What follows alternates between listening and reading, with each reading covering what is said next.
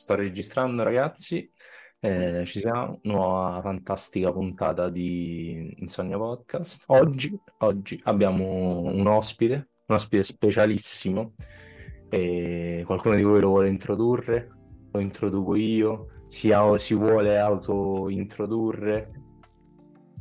Allora, io sarei onorato di introdurre lato nostro ex professore di storia e latino, il professore Vincenzo Lisciani Petrini, eh, che con, oggi con noi eh, andrà a vedere alcuni, alcuni temi riguardanti appunto il rapporto tra il professore e gli alunni e aggiungere anche scrittore, poeta. Eh, volevo infatti... Poeta, Bene. Grazie intanto per l'invito. Eh, è... troppo. È bellissimo essere qui con voi, tanto per questa iniziativa così, così interessante e così bella che fate, questo podcast, eh, perché cioè, comunque non è scontato, questo sarebbe anche uno degli argomenti, no? mantenere dei rapporti dopo il liceo, continuare a sentirsi, essere amici poi dopo e anche collaborare insieme, quindi veramente bravi.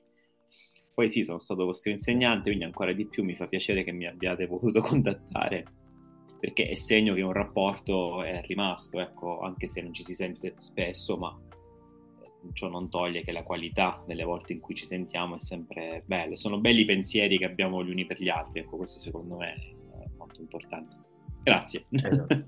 Grazie a lei. Allora, partendo appunto da quello che ha detto lei, quindi dal rapporto che si costruisce tra professore ed alunno, c'è un modo, almeno che lei segue, per costruirne uno oppure una cosa diciamo naturale che succede col tempo col, sia con la classe eh, come diciamo eh, totale che con i singoli alunni.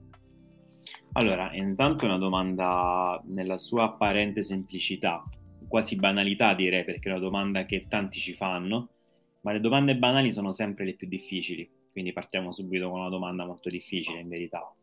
Ehm, allora, il rapporto con gli alunni eh, si costruisce con tanta fatica e tanta pazienza. Anche questa sembrerebbe una risposta estremamente banale, ma non è così. Cioè, eh, innanzitutto bisogna capire questo. Se ci piace insegnare, se piace insegnare, si trova anche necessariamente il rapporto con gli alunni. E se non piace insegnare, se si è lì eh, sentendosi nel posto sbagliato o non sposando ecco, la causa dell'insegnamento, il rapporto con gli alunni diventa complicato. Attenzione, complicato non significa soltanto che gli alunni saltano sui banchi o fanno gli oppositivi o altro. Complicato può voler dire anche che non si crea un rapporto efficace ai fini dell'insegnamento cioè fare gli amici degli alunni così bypassando insomma quella che sembrerebbe diciamo invece una, una, un'armonia di classe capace no? che può creare eh, i presupposti dell'insegnamento è altrettanto problematico cioè, beh, se io non insegno nulla alla fine il risultato non lo porto a casa e nessuno lo porta a casa cioè neanche gli alunni non imparano e quindi ti dico eh, all'inizio è stato molto difficile perché chiaramente i professori quando com- i professori, i professoresse, insomma gli insegnanti, quando cominciano a insegnare sono impreparati, sempre. non, non, c'è cap- non, c'è corso formativo che possa insegnarti realmente che cosa significa insegnare. È un po' come cosa... i genitori, diciamo. Come? Meno. È un po' come fare il genitore, cioè nessuno te lo insegna. Sì, sì, sì, però... sì. Cioè, devi, devi, sentire tanto la vocazione, nel senso devi, deve piacerti ecco, o fartelo piacere in tutti i modi eh, sapendo che ad ogni problema dovrai trovare una soluzione. Quindi, allora, quando eh, ho iniziato, eh, come tutti gli insegnanti, ero impreparato. Non, non, non, sapevo come si gestisce una classe, come si gestisce una lezione all'interno della classe, eh, quanto bisogna prepararsi per fare lezione. anche sono tutte cose che si scoprono volta per volta.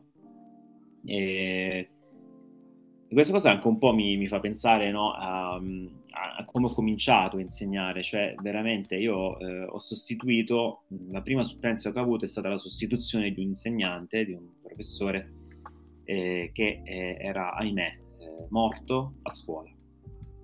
Era un paziente giovane, aveva avuto un infarto, eh, quindi una cosa veramente traumatica per gli alunni, per la scuola tutta e anche per me, che ho dovuto sostituirlo.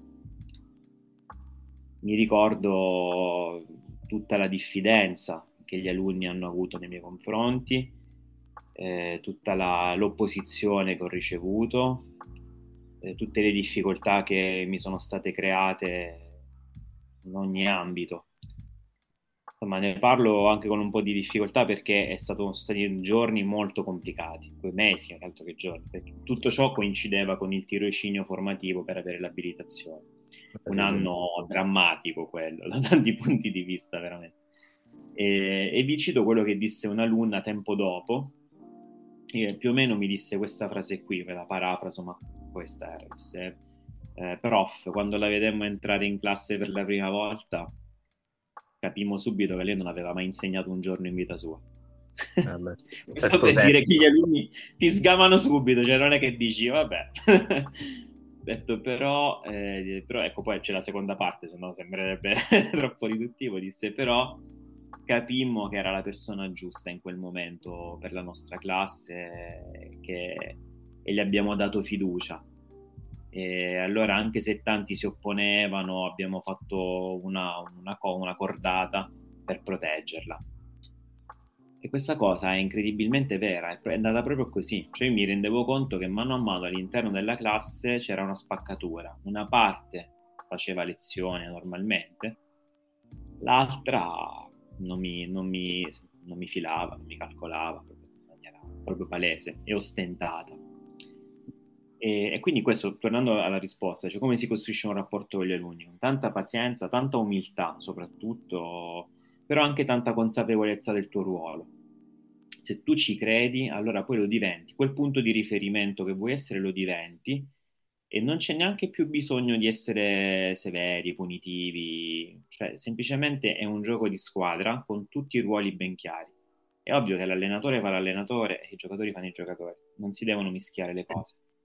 È ovvio che l'allenatore deve prendere scelte a volte difficili, può essere mettere un brutto voto, può essere punire qualcuno ogni tanto, punire nel senso cioè magari redarguirlo su un determinato comportamento e bisogna anche prendere decisioni difficili come a volte trattenere un alunno per un anno in più, bocciarlo, questa parola così desueta.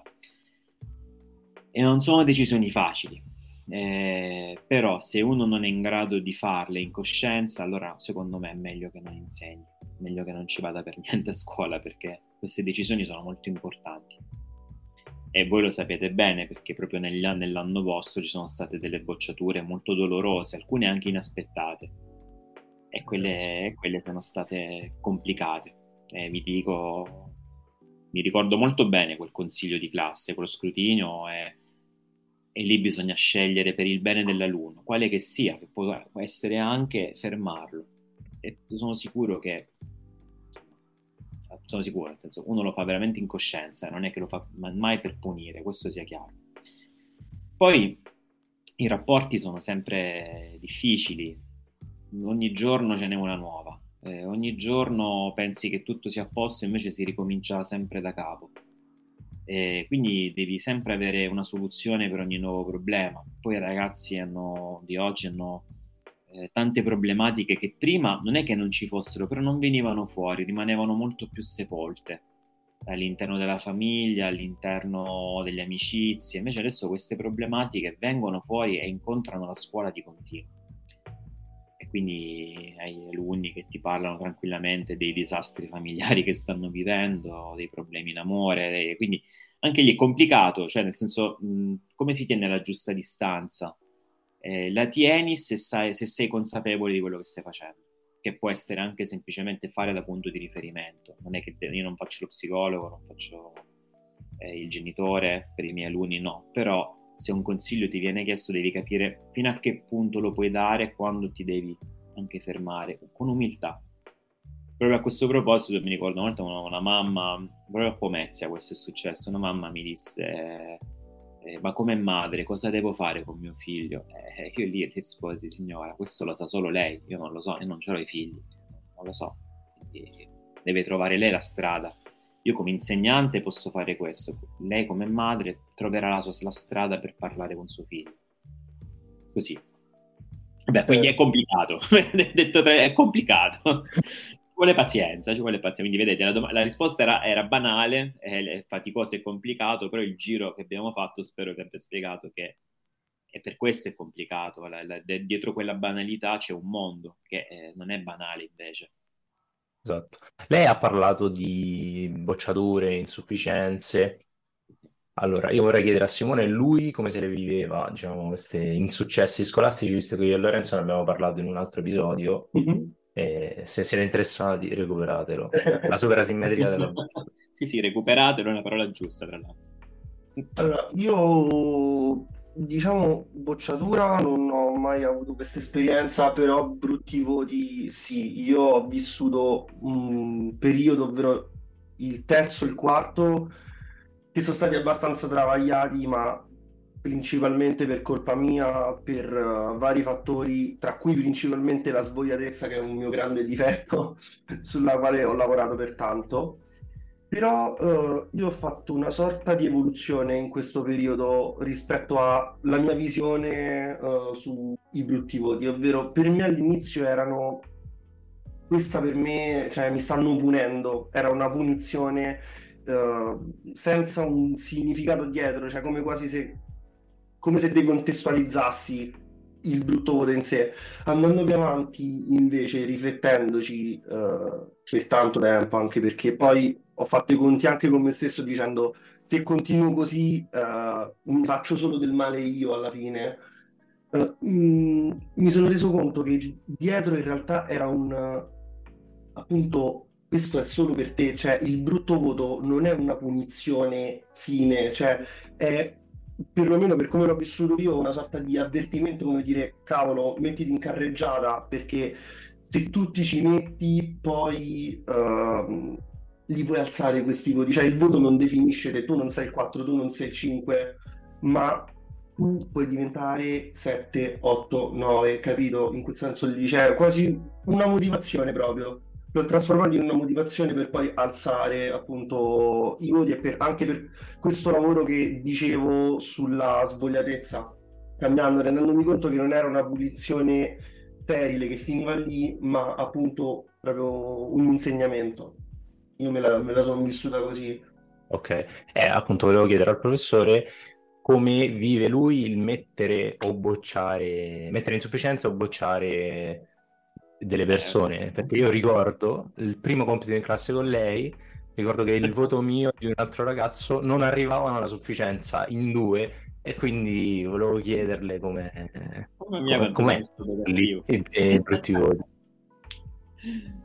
Vabbè, quel compito fu un po' traumatico e col senno di poi devo dire che è stato un po' eh, forse eccessivo, ecco, io vedete, vabbè, ci torno dopo però. Allora, cosa significa mettere brutti voti? Beh, innanzitutto metterli non è mai un piacere, perché ogni brutto voto mi fa pensare che non ho fatto bene il mio lavoro eh, non, dire, non, sono così insicuro da sapere che c'è una responsabilità da parte dell'alunno, normale, eh, però eh, è anche un, un, importante ritorno per me per capire se sto sbagliando qualcosa a livello di metodologia. Allora, eh, quindi ci sono diverse letture che si possono fare. A volte ci sono dei limiti concreti da parte di alcuni alunni in alcune materie. Questa è una cosa che va anche accettata pacificamente eh, non tutti gli alunni possono essere bravi in tutte le materie, quindi ci saranno alunni che palesemente detesteranno o comunque non ameranno la tua materia.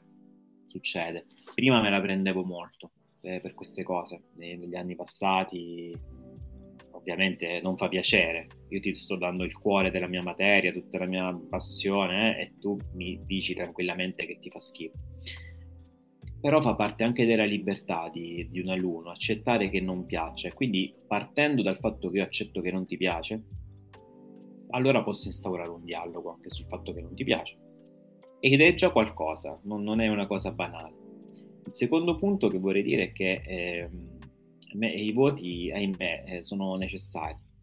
Eh, mi, mi, dispiace che lo siano, cioè a malincuore lo dico, perché Eh, una scuola senza voti sarebbe meravigliosa. Si può forse tentare, e sarei molto curioso di tentare una strada simile per vedere che succede, perché l'idea che mi sono fatto nel tempo, e anche guardando la mia esperienza, è che spesso studiamo per il motivo sbagliato. Per esempio tu mi dicevi no, la, la svogliatezza, eh, la svogliatezza è un problema di, di tantissimi ragazzi, di tanti alunni, eh, anzi, ma, ma da una parte direi che è anche normale perché lo studio è faticoso ed è noioso, tante volte lo è, o meglio c'è una componente di noia che eh, uno non considera più nel momento in cui provi piacere in quello che stai facendo.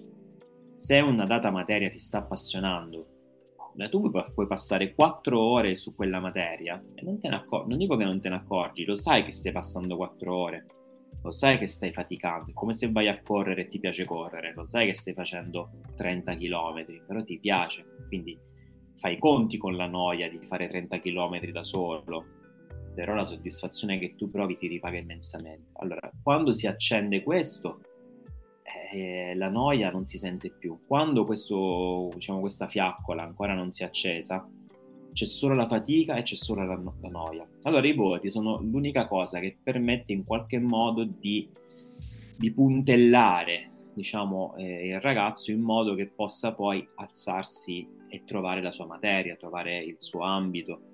Eh, è, è, l'unica perché se togliessimo i voti a quel punto lui forse non studierebbe quasi niente, c'è questo rischio perlomeno, però ecco, non essendo mai stato fatto un esperimento in questo senso, mi chiedo che cosa, che cosa potrebbe accadere, tutto qui. E mettere brutti voti, ti ripeto, non è piacevole mh, per nessuno, non lo è neanche per, eh, per il docente. Eh, purtroppo a volte tendiamo eh, a, a, mettere i voti, non dico a simpatia, però da, ci rendiamo conto delle fasce di voto più o meno che appartengono a ciascun ragazzo e naturalmente i sospetti davanti a miglioramenti improvvisi eh, ci sono sempre. Noi adesso abbiamo fatto mo, da 4 è passato a 8 di colpo. Che, che, che è successo? È un'illuminazione improvvisa. Perché? Perché uno sospetta semplicemente perché in alcune materie, secondo me, particolarmente le materie umanistiche come italiano, latino, quelle linguistiche, quelle matematiche, un miglioramento improvviso è molto, ra- molto, molto raro. Vuol dire che di solito, insomma, magari qualcuno ha barato un po'. Il fatto che abbia magari barato o copiato è deludente, non tanto per il fatto che mi sento preso in giro io, per carità, ma perché, perché vuol dire che questo ragazzo preferisce il voto a imparare. Questo per me è il più grande insuccesso, quando uno preferisce il voto rispetto al percorso che può fare imparando, passando anche attraverso voti non entusiasmanti, ecco questo dispiace perché mi rendo conto che ha tirato i remi in barca. E quindi preferisce imbrogliare, quindi venire meno anche diciamo alla propria, alla, dire, alla propria dimensione scolastica, cioè il fatto di, di, di voler imparare qualcosa per semplicemente un però detto ciò chiunque potendo copiare, copierebbe. Eh, non dico chiunque, chi non sa fare qualcosa, non la sa fare bene, non si, non si sente sicuro, copierebbe perché ha paura del voto. Eh, questo è un altro discorso. Io non avrei mai copiato una versione di latino, lo dico semplicemente perché adoravo quella materia, adoro questa materia, per principio non copio perché voglio mettermi alla prova sulla cosa che so fare meglio. Se però eh, mi capitava l'occasione di copiare matematica, eh, che sapevo fare bene fino ad una certa età, poi dopo a un certo punto mi sono perso, mi rendo conto che l'avrei copiata anch'io. Quindi non, non, non bisogna biasimare gli alunni che ci provano, o meglio, sì, bisogna biasimarli, ma sapere che fa parte del gioco, eh, che in qualche modo è parte proprio del percorso. Eh, ma tanto il momento della verità poi arriva. Quello è l'importante, averlo presente. Quanto riguarda le bocciature, come abbiamo già anticipato, ti dico, eh, sono momenti molto dolorosi. Eh, il consiglio di classe lì deve prendere una decisione difficile. E io purtroppo dico che l'esperienza di bocciare qualcuno non è mai, non è mai stata fatta a cuor leggero, eh, nel senso è sempre stato un momento di grande verifica. E, bisogna valutare tante cose, però una cosa che mi ha sempre dato un po' i nervi è sparare nel mucchio. Cioè, allora, che cosa traduco in gergo? Cioè, quando un ragazzo già ha quattro materie molto gravi, è ovviamente è facile votare una bocciatura, cioè praticamente non c'è neanche da discutere. Il problema avviene quando parliamo di due materie molto gravi o, tre o due materie gravi e una non molto grave, in cui però nel rendimento generale ci si accorge che questo ragazzo o ragazza non è pronta, non è pronto per andare all'anno successivo. Queste sono bocciature difficili perché di solito a mettere questi voti sono gli insegnanti, diciamo, con più ore, quindi vale a dire quelli che hanno le materie di indirizzo, quelle forti. So che questa è una dicitura, però capiamoci, insomma, tutte le materie è vero sono importanti, però eh, un però ci vuole, perché comunque passare più ore con una classe vuol dire anche conoscere meglio tutti gli equilibri di quella classe, avere anche una visione un po' più chiara delle cose. Qui votare eh, non è facile, votare, sembra no, è uno spalza la mano, no? Dice, però funziona così, bisogna parlare bene e fare un discorso didattico e umano, capire bene come stanno le cose. E io vorrei proprio citarvi uno diciamo, degli episodi che è capitato a Pomezia, cioè non mi, non mi scorderò mai di questa bocciatura. Eh, beh, non faccio il nome, ma eh, forse vi ricorderete. E, insomma, a me sembrava una bocciatura molto facile da far accettare perché era una bocciatura di cui si parlava già tantissimo durante l'anno. Il ragazzo a me sembrava che già lo sapesse a partire da marzo. Lo vedevo quindi già molto rassegnato, però alle, come dire, allegro. Io ecco, non avevo capito che lui in verità era molto inconsapevole ancora, cioè sotto sotto ci sperava. Me ne sono accorto, grazie al cielo al volo, una sera, dopo gli, la pubblicazione degli esiti, in cui ero eh, a cena eh, proprio ai 16 pini, tra l'altro, se non sbaglio, insomma lì vicino alla, pizzeria, eh, per, ehm, con un'altra classe. Lui mi è comparso davanti, proprio come si dice, mi si è parato di fronte, di colpo. E, eh, insomma, e, allora, siccome stavo anche un po' col bicchiere quella sera, cioè, un po' di allegria, cioè, insomma, stavo, non, non ero proprio lucidissimo all'istante. Vabbè, in vino veritas. Eh certo, certo, stavo per fare una battuta sul fatto della bocciatura, cioè io senno di poi dico, madonna santa che deficiente che sarei stato, ma eh, capite, mi sembrava talmente scontato che lui lo sapesse, che già anzi si fosse accordato per andare in un'altra classe, insomma, cioè mi sembrava un discorso chiuso in verità, e invece io con un lampo veramente con un lampo ho avuto la lucidità di capire che lui stava per mettersi a piangere davanti a me. E allora ho avuto veramente la lucidità di dirgli come stai, come, come hai visto, come è andata. E lui mi ha detto sto male, sto male prof, non me l'aspettavo, non me l'aspettavo e, e niente, poi mi ha abbracciato, gli ho, gli ho detto guarda, coraggio, vedrai che magari ti servirà per riprenderti, coraggio, cioè, beh, a qualcosa servirà, sei tranquillo. E quindi questo per dirvi, cioè, eh, anche chi non, non, crede nel senso della bocciatura, poi quando la vede, cioè anche chi non crede nella scuola, chi non dice vabbè non serve a niente, però quando poi la vede è dura, è mortificato, è un momento eh sì. molto, molto particolare. Perché diciamo, un po' tutti la vediamo come un fallimento in generale la bocciatura, no?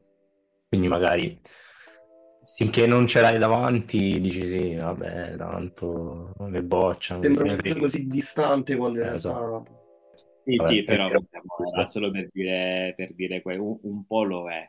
Cioè, è, è, un fallimento, è vero. Cioè, questa è la parola giusta, ma la, la cosa che dobbiamo capire, e cerchiamo di dirla in continuazione, è che il fallimento non è una cosa negativa la vita è piena di fallimenti e la scuola non può proteggere per sempre gli alunni. Non è che non posso fartelo capire mai che, che si cade, che si sbaglia tanto, tante volte, che non si capiscono le cose, che ci si sente anche stupidi nel mondo e che si può essere bocciati non in un anno a scuola, ma veramente nelle grandi prove, piccole grandi prove che possono capitare.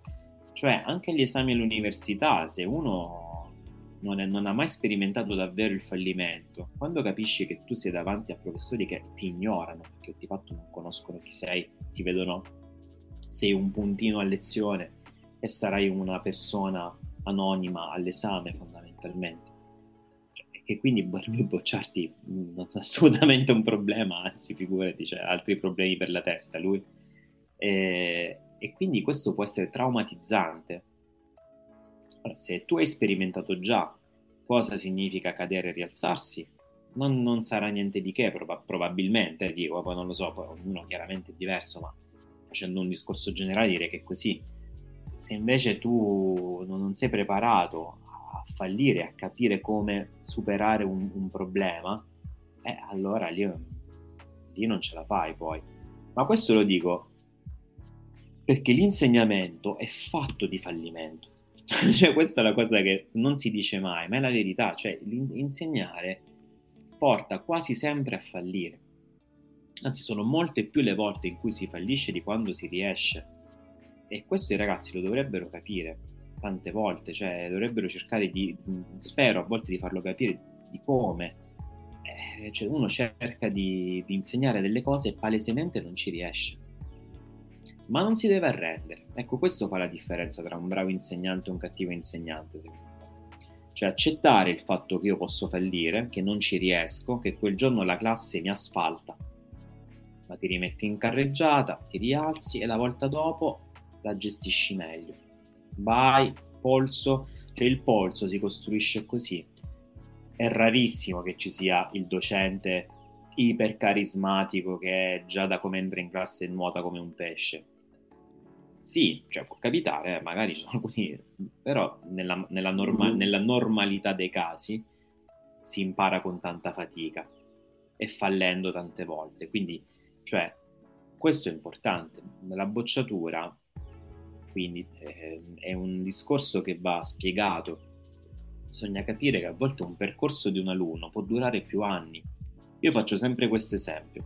Guardate, io non sono mai stato bocciato a scuola però ho perso un anno e mezzo, quasi due alla triennale e ho perso un anno alla magistrale. Quindi uno che è stato bocciato una volta a scuola, ma si è laureato in tempo, è entrato nel mondo del lavoro prima di me. Molto semplicemente. Quello è il percorso, cioè io ci ho messo più tempo a laurearmi perché ho voluto fare altre cose, ma anche quelli in fondo sono bocciature, cioè nel senso uno va a vedere il tempo, quello è. Mm, capito? Quindi è un discorso che va armonizzato un po', va fatto capire, cioè una volta forse poteva esserci una scuola della punizione, eh, ma adesso cerchiamo di capire che le cose sono anche tanto cambiate. Sono rimaste delle strutture un po' antiche, questo è vero, e la bocciatura forse è una struttura un po' antica. Magari potremmo parlare di piano di studi, cioè magari mi rendo conto che tu hai determinate difficoltà, concordiamo un piano di studi che magari prevede 6 anni, 7 anni, non 5 se tu non sai manco parlare in italiano in secondo superiore, ovvio che ti dico, guarda, tu secondo me qua, se entro il quinto hai raggiunto queste cose, bene, non tanto a fa un altro anno. Inutile che vai all'università se non sai comprendere un testo di due pagine, visto che ne devi studiare 400 per un esame. A che pro mandarti lì? No? Quindi, questo. Comunque, sintetizzato, è difficile bocciare, questo sempre. Non si fa mai a cuor leggero, eh, sappiatelo. Avete domande? Volete aggiungere qualcosa? Te Lorenzo, sei stato bocciato? Io sono Come l'hai vissuta? Cioè te la sei presa come professore? Dici questi maledetti in realtà no. come hanno bocciato? Eh, perché venivo da un anno in cui veramente ero andato molto molto a rilento, molto a rilento, nel senso sapevo praticamente già da prima degli scrutini come sarebbe finita quell'anno. Tanto che io mi ricordo proprio, ho avvertito mia madre le ho detto guarda ma non ti sorprendere perché quest'anno in gergo avevo detto mi sticcano, mi bocciano, non ti sorprendere perché già lo sapevo. Quindi non è stato tanto lo shock della notizia. Però diciamo che mi ha aperto gli occhi perché era la prima volta che mi trovavo davanti a, avevo 14 anni e per la prima volta mi ero trovato al mio primo grande fallimento e questa cosa mi ha, mi ha svegliato un po'. Perciò non, non, dico che dopo io sia andato in maniera eccelsa perché lo sappiamo in più di uno qui che non è così, però, però comunque mi sono dato una svegliata secondo me. E, e, secondo me sarebbe stato molto più deleterio mandarmi avanti con quella preparazione e quella voglia che avevo di approcciarmi allo studio secondo me. Quindi no, l'ho presa, diciamo, secondo me con molta filosofia dietro, però... Pensa, se non ti avessero bocciato tu non saresti qui. Tra le altre cose, col senno di poi non sarei neanche qui. E per questo mm. non si può bocciare a cuor leggero, perché cambi il corso di una, di una persona. Lui cambierà classe, quindi cambierà ambiente, cambierà forse anche scuola. questo è non è una cosa che si può fare così, tanto per. Cioè, vi dirò di più, l'anno vostro sono in tanti quelli che hanno rischiato l'anno, non solo quelli che poi non ce l'hanno fatta, ma in tanti l'avete rischiato. Ma cosa era successo quell'anno? Eh, sono successe tante cose, ci sono stati dei lutti, se vi ricordate, ma certamente ah, sì. vi ricordate. Eh, c'erano stati problemi dentro la classe, c'erano stati casi di, insomma, di, di, di, divergenze tra di voi, con i professori, insomma è stato un anno molto complesso e quindi anche di questo va tenuto conto, cioè non è che se avessimo tenuto conto solo dei voti, considera che altre tre persone non ce l'avrebbero fatta.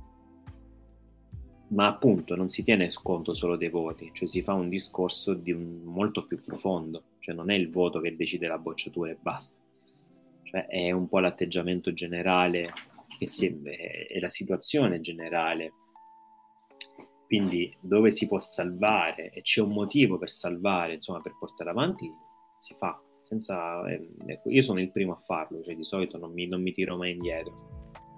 E quando invece è importante fermare, quello è anche un momento della verità per il docente, perché se hai fatto bene il tuo lavoro, se sai che tu hai fatto tutto il possibile, allora non devi aver paura di prendere quella decisione chi è, che non, chi è che non prende quella decisione? Chi sa che non ha fatto bene il suo lavoro? E quindi che succede? Che eh, non se la sente perché dice cacchio, forse avrei potuto fare di più. Ora, non è che io sono invincibile, me la sono sempre sentita, ci sono stati anche anni in cui mi sono accorto che non ho fatto benissimo il mio lavoro e che forse avrei potuto avere delle carte in più per capire cosa fare. E in quel caso devi comunque prendere una decisione, lì mi conviene chiaramente non bocciare, insomma se non sei pronto e questo succede. Ora, in generale, per cosa sto dicendo? Cioè, I professori si devono preparare a quel momento, devono capire che è un momento molto importante e non si può essere superficiali, eh, bisogna anche il modo in cui si arriva a questa decisione è importante. È ovvio che magari, magari sarà quella lo stesso, però sviscerarla bene rende tutti più, più sereni, sicuramente tutti più sereni. Così, quindi no, mi ricordo quando hai cominciato eri, eri ferito, però anche voglioso di, di, rimetterti all'opera. L'hai fatto con... Hai, hai, da lì hai impostato il tuo percorso, questa è una cosa molto bella. Cioè, quindi vedi, dimostra che il fallimento è importante, è, è sacro direi, no? è una cosa fondamentale.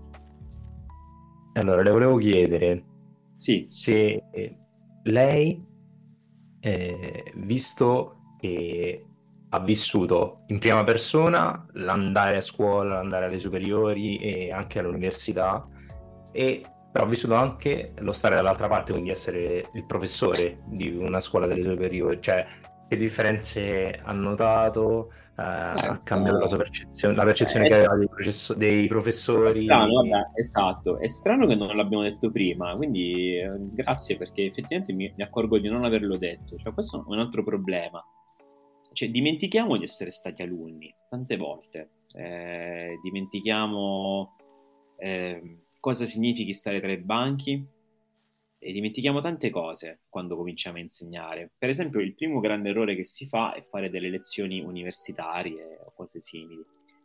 Eh, errore, cioè nel senso bisogna capire il dialogo e il contesto in cui diciamo certe cose. No? I ragazzi non sono stupidi, questo bisogna dirlo, cioè sono di un'intelligenza spiccata e non è che non capiscano le cose difficili, però è ovvio che se te le pongo in una maniera veramente complicata non ti aiuto ci si arriva a quel livello, ecco, un livello alto, anche universitario, ci si arriva, però piano piano.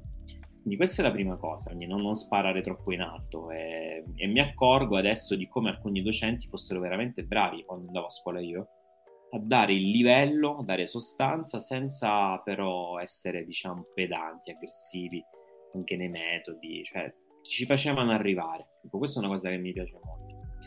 E, ehm, quindi, diciamo, eh, quando ho cominciato a insegnare, la cosa più importante è stata proprio ricordarmi come funzionavano le lezioni.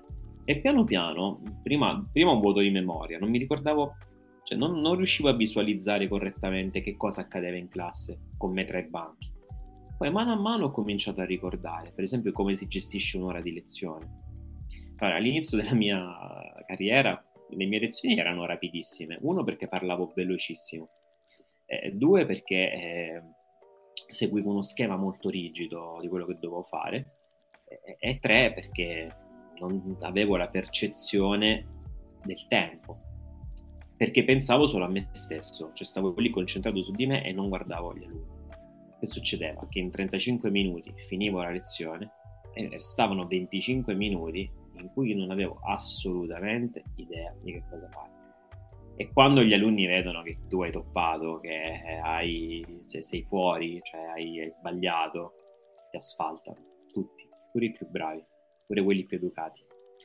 Eh, anzi, quelli più educati è peggio perché restano in silenzio e non sanno che devono fare, quindi sono momenti di, molto, di grande imbarazzo Invece meglio una classe rumorosa che almeno va, tutto in caciara e wow. ciao, vabbè, la prossima volta si ricomincia. Ok? Quindi eh, questo intanto è una cosa che ho imparato col tempo, l'ho imparata subito. Usare la lavagna? All'inizio ero appunto talmente concentrato, no? Così, poi non volevo dare le, le spalle agli alunni, mai, figurati, chissà che fanno. E allora non la usavo però la lezione non aveva visualità, non potevo schem- non schematizzavo niente, quindi era tutto molto etereo, astratto e quindi si distraevano tutti, si annoiavano tutti, mi annoiavo pure io veramente, diciamo la verità. Quindi questo. Poi eh, devo dire una cosa bellissima, cioè ci sono sempre dei, dei, dei rapporti particolari tra alunni e professori, ci, delle, ci si creano dei rapporti veramente belli a volte e quello che secondo me è importante, e l'ho capito nel tempo, quindi ho sbagliato tante volte, è non cercarli a tutti i costi questi rapporti. E, e qui torniamo al discorso non fare l'amico degli alunni. Cioè l'amicizia nasce lo stesso, cioè il bel rapporto nasce, però nasce, nasce meglio se, se tu comunque sai mantenere la chiarezza del tuo ruolo, la distanza che, il che, ti permette naturalmente che quando devi fare un rimprovero lo puoi fare. Se invece ti sei avvicinato troppo, viene preso come una sorta di tradimento. Che fa? Mo mi rimproveri. Prima mi fai l'amico, mo mi rimproveri. Invece tu sai essere nella tua, nella tua posizione, sarà l'altro ad avvicinarsi. E quindi chiaramente il rimprovero come funzionerà poi? Sarà un allontanamento, tu lo allontani e questo di per sé ha una funzione veramente mortificante, che è una cosa a volte anche bella, perché il rapporto con il docente va guadagnato, cioè va, bisogna anche un po' guadagnarselo. E quindi, però, ripeto, sembra tutto bello, tutto, ma eh, ci vogliono anni di carriera per imparare questo. Eh. E mi ricorderò sempre una frase di una mia insegnante delle medie, che a, a tutt'oggi è stata, è stata la migliore insegnante che abbia mai avuto non me ne vogliono gli altri. Ho amato tanti insegnanti, ma lei aveva veramente il fuoco sacro, cioè era, era, incredibile. Lei eh, alle medie, quindi un momento dell'età veramente difficilissimo, e, e lei disse questo, parlando dell'insegnamento, eh, confidò che quando era all'inizio carriera, come tutti, era molto vicina agli alunni, quindi molto materna, me la immagino, che si avvicinava, parlava, no? però vedeva che più si avvicinava più non, ries- non riusciva a fare bene lezione e a gestire la classe. E quindi ha detto a quel punto mi sono seduta dietro la cattedra, mantenendo quella distanza. Ora, lei non era però così distante, cioè eravamo poi noi che ci avvicinavamo perché eravamo interessati a come lei insegnava, a quello che ci diceva. Quindi la distanza poi si azzerava nel momento in cui piano piano ci guadagnavamo la possibilità di avvicinarci noi lei aveva un bel carisma come docente, eh, quindi quello esiste ed è importante che ci sia. Quindi questo è, tornando a, poi sempre all'unica domanda, com'è il rapporto con gli alunni? È bello, è bellissimo. Proprio questi giorni, tra l'altro, mentre sono in classe, mi sento veramente fortunato perché, perché è un lavoro bellissimo. Eh, mi dispiace che in Italia sia così bistrattato, mi dispiace che tutti ci dicano come dobbiamo fare il nostro lavoro. Cioè, tutti, ci, tutti danno come, come, il fantacalcio, come la nazionale, tutti allenatori, tutti bravissimi, mamma mia. Poi cioè, gestiscila una classe. Oppure quando ti dicono, eh, però, eh, se, se facesse Barbero lezioni di storia, o Piero Angela, o... Cioè, sì, va bene, sì, sarà bellissimo, non lo metto in dubbio, ma Barbero che gestisce una classe per 200 giorni all'anno sarà noioso anche lui certi giorni. Mm, questo va detto molto chiaramente. E questo lo dico agli alunni, guardate, la noia farà parte del nostro percorso, ma il modo in cui la superiamo farà la differenza. Ce, ce l'ha detto anche a noi, mi sa, il primo sì, giorno. ormai la, la, mia prima lezione è sempre sulla noia, così siamo subito con, una, con un'incudine, proprio boom. Ti posso no, dire, però... cioè, eh, secondo me il rapporto che ha costruito con la nostra classe era, non voglio dire perfetto perché perfetto non esiste in queste situazioni. Era un bel però... rapporto.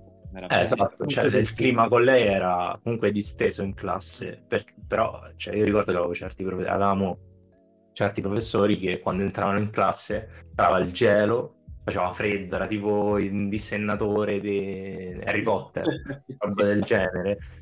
E invece con lei non, non, succedeva la cosa. C'era comunque il, il rispetto perché non, non era mes- mischiato il rapporto no, amico. No, quello no, quello no. Professore. Eh, eravate molto faticosi, c'era una grande vitalità. Posso, posso immaginarlo. Allora, questa è una cosa bella, cioè io dovete capire questo, cioè l'energia che hanno i ragazzi, quando poi dopo invecchi un po', cioè, capisci quanto cacchio e quanto sei forte. Cioè, gli alunni sono fortissimi, hanno un'energia vitale, stanno sempre a mille. Se soffrono, soffrono a mille. Se sono felici, stanno felici a mille. Se stanno attenti, stanno così. Se si distraggono, non c'è. Cioè, sono tutti estremi. E tu immaginate che tu vieni investito tutti i giorni da questa energia. Allora, se ti opponi, ti, ti distrugge. Cioè, l'unica cosa è cercare di armonizzarla, di convogliarla, di renderla efficace, cioè devi proprio essere bravo a capire in che direzione mandarla. Cioè, appunto, sono giorni in cui ci riesci e diventa una lezione straordinaria e giorni in cui non ci si riesce e la lezione non va, non, non, però fa niente, cioè voglio dire, fa parte del gioco. Eh, non bisogna farsi troppi problemi, cioè appunto io poi come ho imparato a gestire le ore di lezione? Eh, con calma, eh, piano piano cerchi di, per esempio, mi preparo la lezione, però cerco di capire se quel giorno la classe ci sta, è pronta a sentirla, se vedo che sono stanchissimi, non ha senso, non, non me la spreco una lezione se vedo che non c'è voglia di ascoltare quel giorno, non me la brucio, facciamo altro.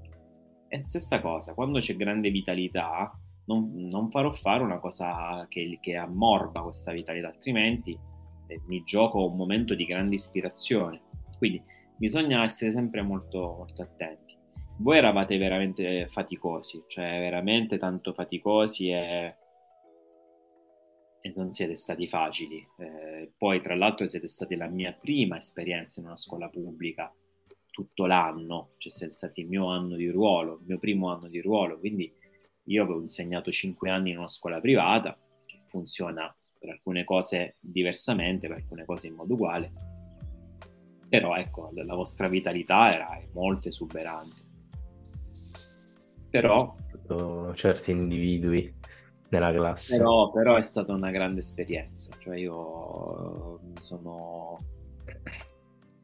Vi racconto questo, forse l- l'ho detto soltanto ad una, ad una vostra collega, eh, perché comunque insomma cioè in tanti poi mi avete contattato, no? E l'ultimo giorno di scuola di quell'anno l'avete fatto con me l'ultima ora. Non lo scorderò mai perché avete fatto un macello allucinante a cantare We Are the Champions, eh, la musica, le cose. Lasciamo perdere. Eh, vabbè, d'altronde è così. E quello è il momento più brutto di tutto l'anno, almeno per me. vedo la classe che si svuota, io resto da solo in quella classe, un anno di fatiche, di tutto, e la classe vuota. E quella è una sensazione di, di, di baratro, cioè per un attimo di, una, di vertigine, di, però di vertigine. Dici, ma che, che cavolo ho fatto? Ma che avrò insegnato a questi quest'anno? Ma che hanno imparato da me? Cioè ti fai quelle domande e poi dici, e mo non ho più possibilità di tornare indietro. Quello che ho fatto ho fatto, se ne sono andati, quest'anno è finito. E lì non mi nascondo che sono anche momenti di, di forte commozione perché eh, dici, vabbè, ho fallito, ho fatto bene.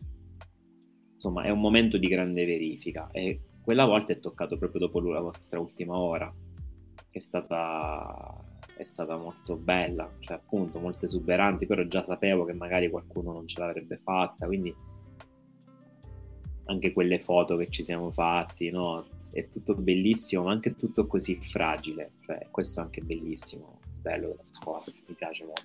Ok? Quindi sì, è un onore stare a scuola, mi dovete credere.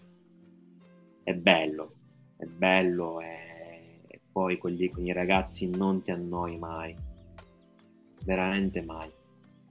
Cioè cerchi sempre di capire, ci sono sempre novità, sempre cose è veramente è un... cioè col tempo l'ho capito sempre di più che era il lavoro della mia vita, non è una cosa che ho capito subito, ci è voluto un po' di tempo, ma poi si capisce. È il lavoro che ti può dare più soddisfazione.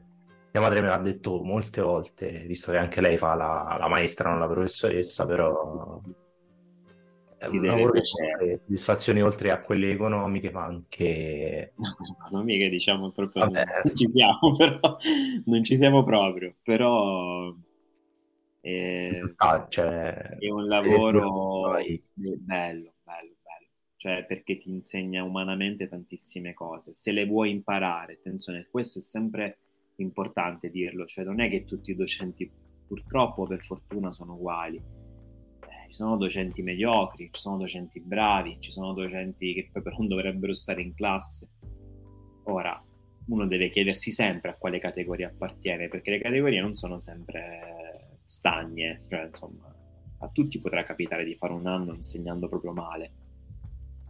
L'importante è non lasciarsi trascinare nella mediocrità, nel non rassegnarsi, Ora è facile, magari anche sono giovane come docente, posso dire che sono ancora nel pieno della mia energia, ma chissà tra vent'anni, quando starò per pensionarmi, se ce la farò ancora, se avrò ancora voglia di insegnare, eh, non lo so. Quindi bisogna essere anche umili. Sì. Poi guardando i colleghi, a volte dicevo, mazza, questo non ci dovrebbe stare in una classe. Che cacchio... Però quella è sempre una presunzione che bisogna evitare. Perché? Perché il grande problema dei docenti, eh, perché abbiamo tanti problemi, ma uno in particolare è il narcisismo, cioè d'altronde noi siamo guardati da tanti ragazzi contemporaneamente. Essere guardati ti fa sentire importante, cioè tu parli, i ragazzi ti ascoltano, si appassionano, quando le cose vanno bene. Eh, quindi qual è il sogno di ogni docente? Essere il miglior docente che hanno. E si illude di esserlo, fondamentalmente, no? Allora, questo è, è, un problema. Quindi quando vediamo docenti, colleghi che non sono bravi, a volte ci rimpappiamo, ah, io quello, quello non è bravo, io invece sono bravissimo, sono bravissimo, no? Eh, ma questo è un errore però, non si deve fare. Cioè, lo, a volte lo si pensa, ma, eh, ma bisogna essere sempre con i piedi per terra, perché appunto il fallimento è sempre dietro l'angolo, si possono prendere delle cannate devastanti a volte quel docente che non ci sembra particolarmente bravo invece ci, ci, sorprenderà dicendo che i ragazzi invece si trovano benissimo con lui, lavorano, studiano e dicono eh, noi restiamo sbigottiti e noi che pensiamo di essere così bravi invece andiamo a vedere bene quello che facciamo. Dico ammazza questo non lo faccio, questo non lo faccio, questo non lo faccio, oddio forse non sono così bravo come credevo no, infatti vorrei aggiungere questa cosa. Io mi ricordo di quell'ultimo giorno che abbiamo avuto l'ultima ora con lei mi ricordo di una, um, di una cosa che ha detto che mi è rimasta particolarmente impressa, cioè di quando eh, mi sembra all'inizio dell'ora eh, ha voluto fare il resoconto, cioè ci ha chiesto eh, sì, che sì. cosa, se, se, se lo ricorda,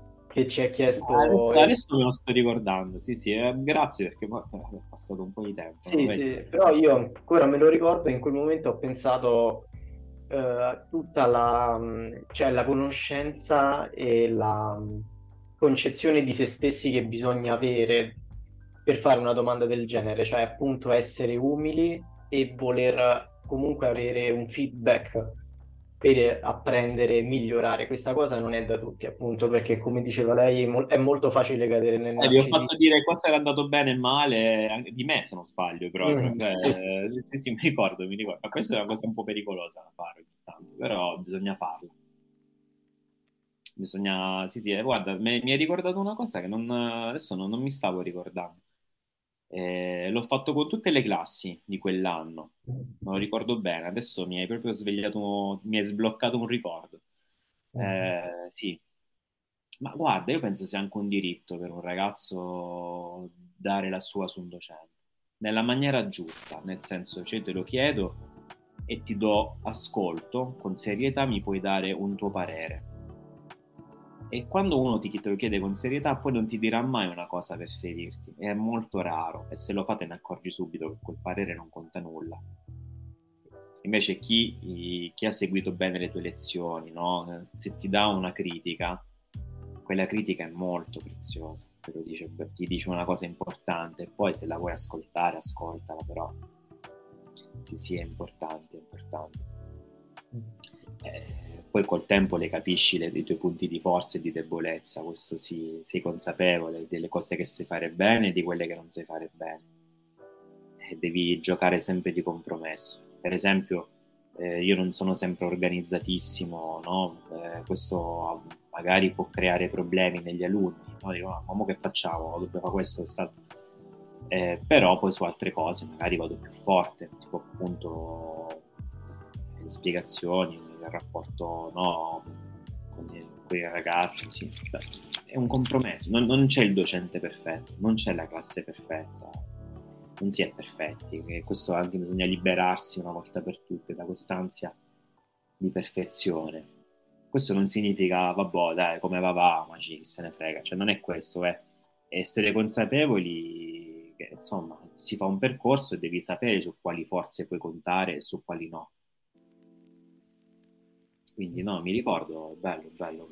Vabbè, poi quello è durato 20 minuti ed era anche un trucco per farvi stare almeno un minimo seduti. Poi c'erano ancora 40 minuti in cui è successo il delirio totale, non me lo scorderò. Eh, ma, ma, poteva andare peggio.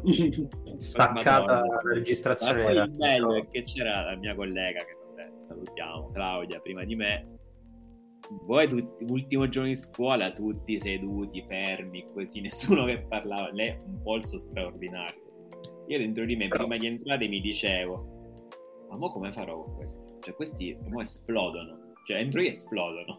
Infatti, un qualche trucco per farvi stare attenti, quindi appunto non era un trucco, ci tenevo veramente al vostro parere, però a volte bisogna anche usare un po' di furbizia per gestire alcuni momenti in cui se no si esplode poi, se non si torna più indietro. Però poi vabbè, la festa l'avete fatta, sono stato contento. Eh, allora, lei ha detto del passare del tempo, eh, ha detto che adesso è ancora nel fiore degli anni, diciamo, da, Vediamo, nel no, no, della maturità come, come, come, come professore. Come professore, come eh, professionista, 40 anni. Volevo, volevo, chiederle se col passare del tempo eh, sente che magari avendo un distacco di età maggiore tra lei e i suoi alunni, sente che è più difficile creare un rapporto con, con loro o se, pure, se oppure rimane sempre la stessa la dinamica? Questa è una domanda molto bella perché non so esattamente cosa risponderti, cioè ho cominciato che avevo 27 anni, quindi i ragazzi della quinta avevano 19 anni cioè, fondamentalmente saremmo potuti uscire, non dico insieme a bere una birra, ma quasi. Molte, molte compagnie vanno dai 19, 20 ai 30, 35, cioè non c'è problema. Questo giorno in classe sto facendo, ho una seconda quest'anno, hanno 15 anni, io ho 39, quindi mi rendo conto che cioè, veramente pot- possono essere tranquillamente, beh, miei figli, ma senza proprio, c'è un distacco di età molto, molto forte. Se aiuta o non aiuta a, nel rapporto, ma io direi che un po' secondo me invece aiuta a essere un po' più lontani in età. Appunto, aiuta un po' a chiarire i ruoli, cioè, perché mentre prima cioè quando vedi un docente così giovane, cioè ti viene voglia, vabbè, dici ma se ci incontriamo va bene una birra, cioè io non ho paura a parlarti, cioè sei un ragazzo, capito, sei un ragazzo. Diventare un po' più maturi aiuta secondo me, cioè rende il ruolo ancora più chiaro, cioè non siamo amici, ok? Quindi quando il ruolo è più chiaro diventa anche più semplice instaurare un rapporto. Eh, non ci si fa prendere, perché comunque anche questo bisogna dirlo, cioè eh, si può creare un'amicizia con i ragazzi, proprio come del, del tipo che poi eh, ci si sente dopo scuola, cioè nel senso a volte si possono creare queste cose, grazie al cielo a me più di tanto non sono successe. Eh, se non capito magari per consigliarli su compiti in classe che dove magari non erano più miei alunni naturalmente, però magari mi è rimasta questa cosa. Invece adesso sapere che comunque sono lontano d'età eh, mi, mi, dà molta più pace, molta più tranquillità, mi, mi rende più sicuro anche di me stesso.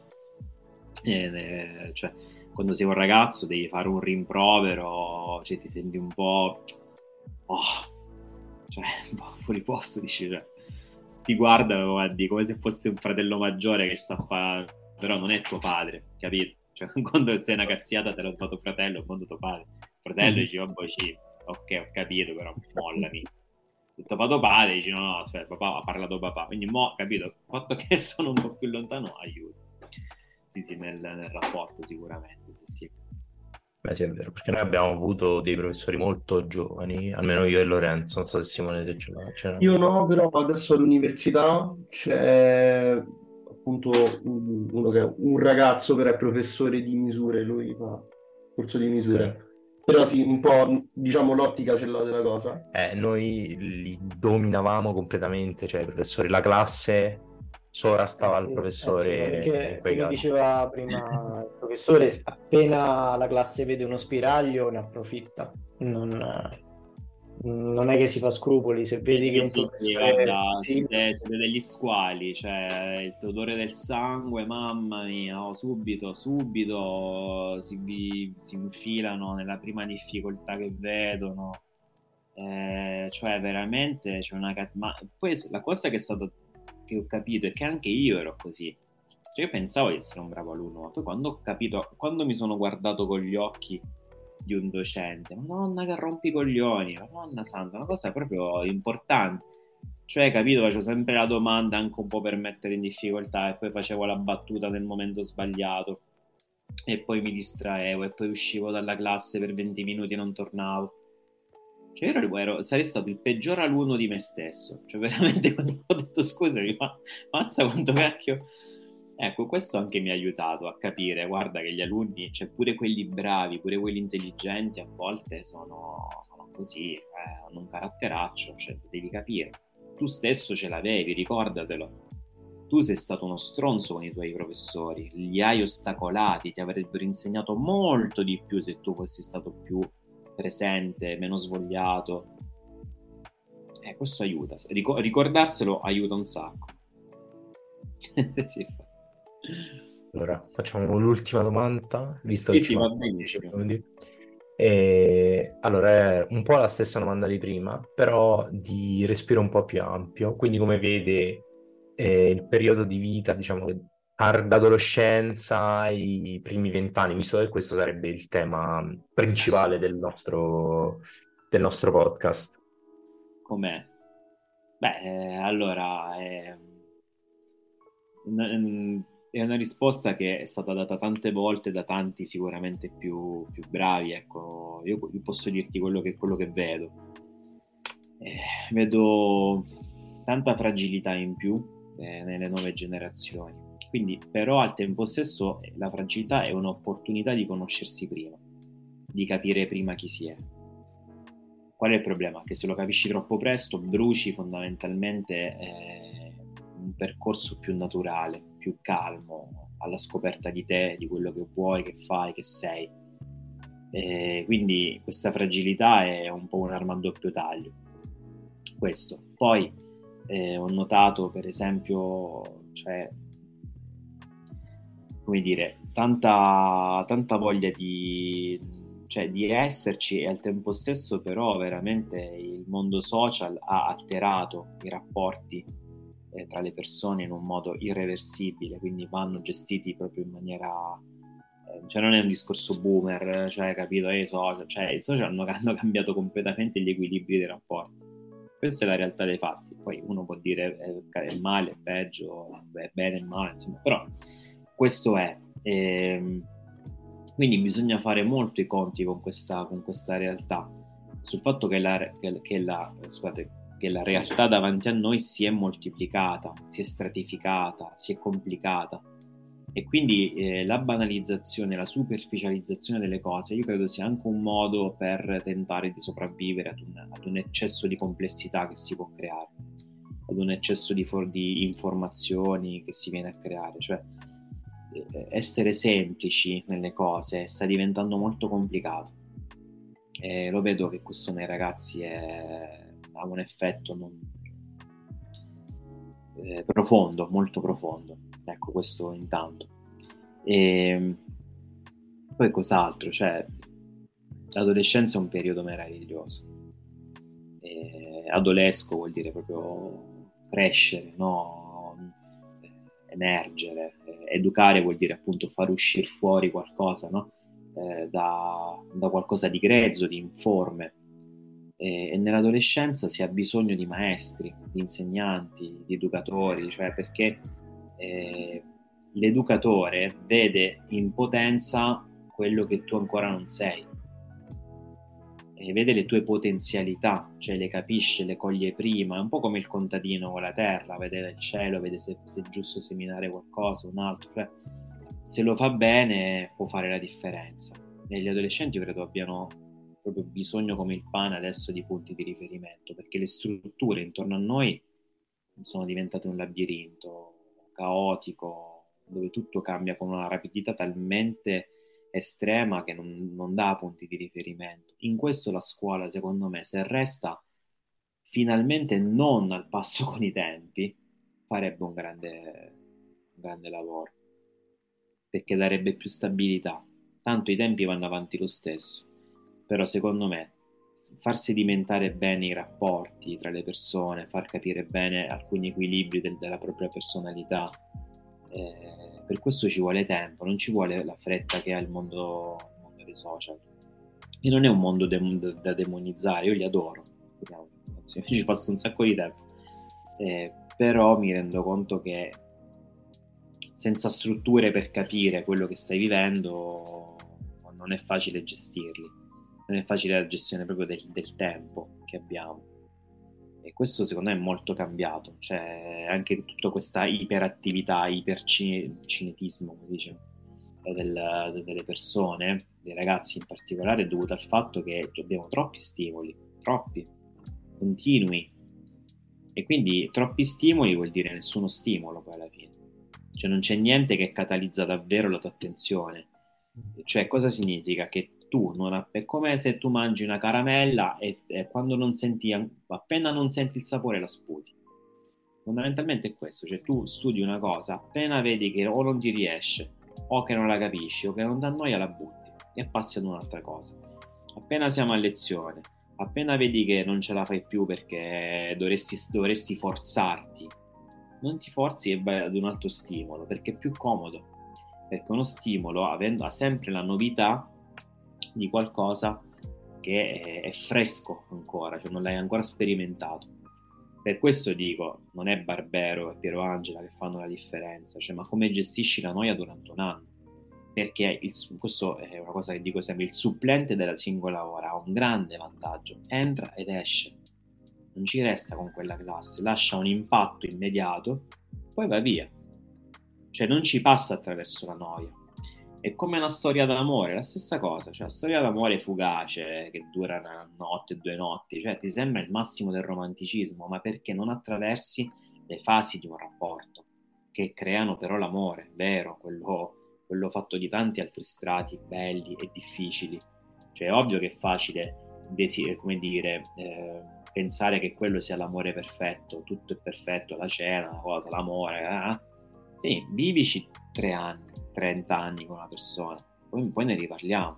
Se tutte le sere c'è voglia delle stesse cose, se non provi noia, se il rapporto non, non, a volte non ha momenti in cui va in crisi, momenti in cui rinasce, cioè è così. Questo è il rapporto con una classe, ma in generale nella docenza, nell'educazione, è un rapporto erotico, questo lo dicono i greci perfettamente, cioè erao vuol dire chiedere, cioè eh, l'alunno chiede e tu rispondi, tu sei il maestro che dà le risposte, cioè questo secondo me è la cosa più, più bella. E ci deve essere questo rapporto eh, ed è fatto di varie fasi, cioè è un amore che ha tante fasi, eh, momenti di, di, delusione, di infatuazione, momenti di crisi, momenti di silenzio, eh, cioè questo è bello. E questo ti dico, non ci si annoia mai, devi sempre stare molto attento e focalizzato e, e a riconoscere quando le cose non vanno e cambiare e rimetterti lì. Ok? Va bene. Allora, Credo... sono soddisfattissimo. Ma no, ho parlato tantissimo, mi dovete fermare. Ma è una... no, sto scrivendo un... Ci sto scrivendo un libro su sta roba perché secondo me bisogna raccontarle. Perché i docenti raccontano poco queste cose, non, non hanno tanta voglia di raccontarle. Però invece credo che bisogna proprio raccontarle, bisogna dirle senza problemi. Lo leggeremo. Stavo dicendo, abbiamo affrontato tutti gli argomenti della giornata. Ringraziamo il professor grazie, grazie. e auguriamo a tutti i nostri ascoltatori una buona notte. Ciao a tutti, ciao. Buonanotte.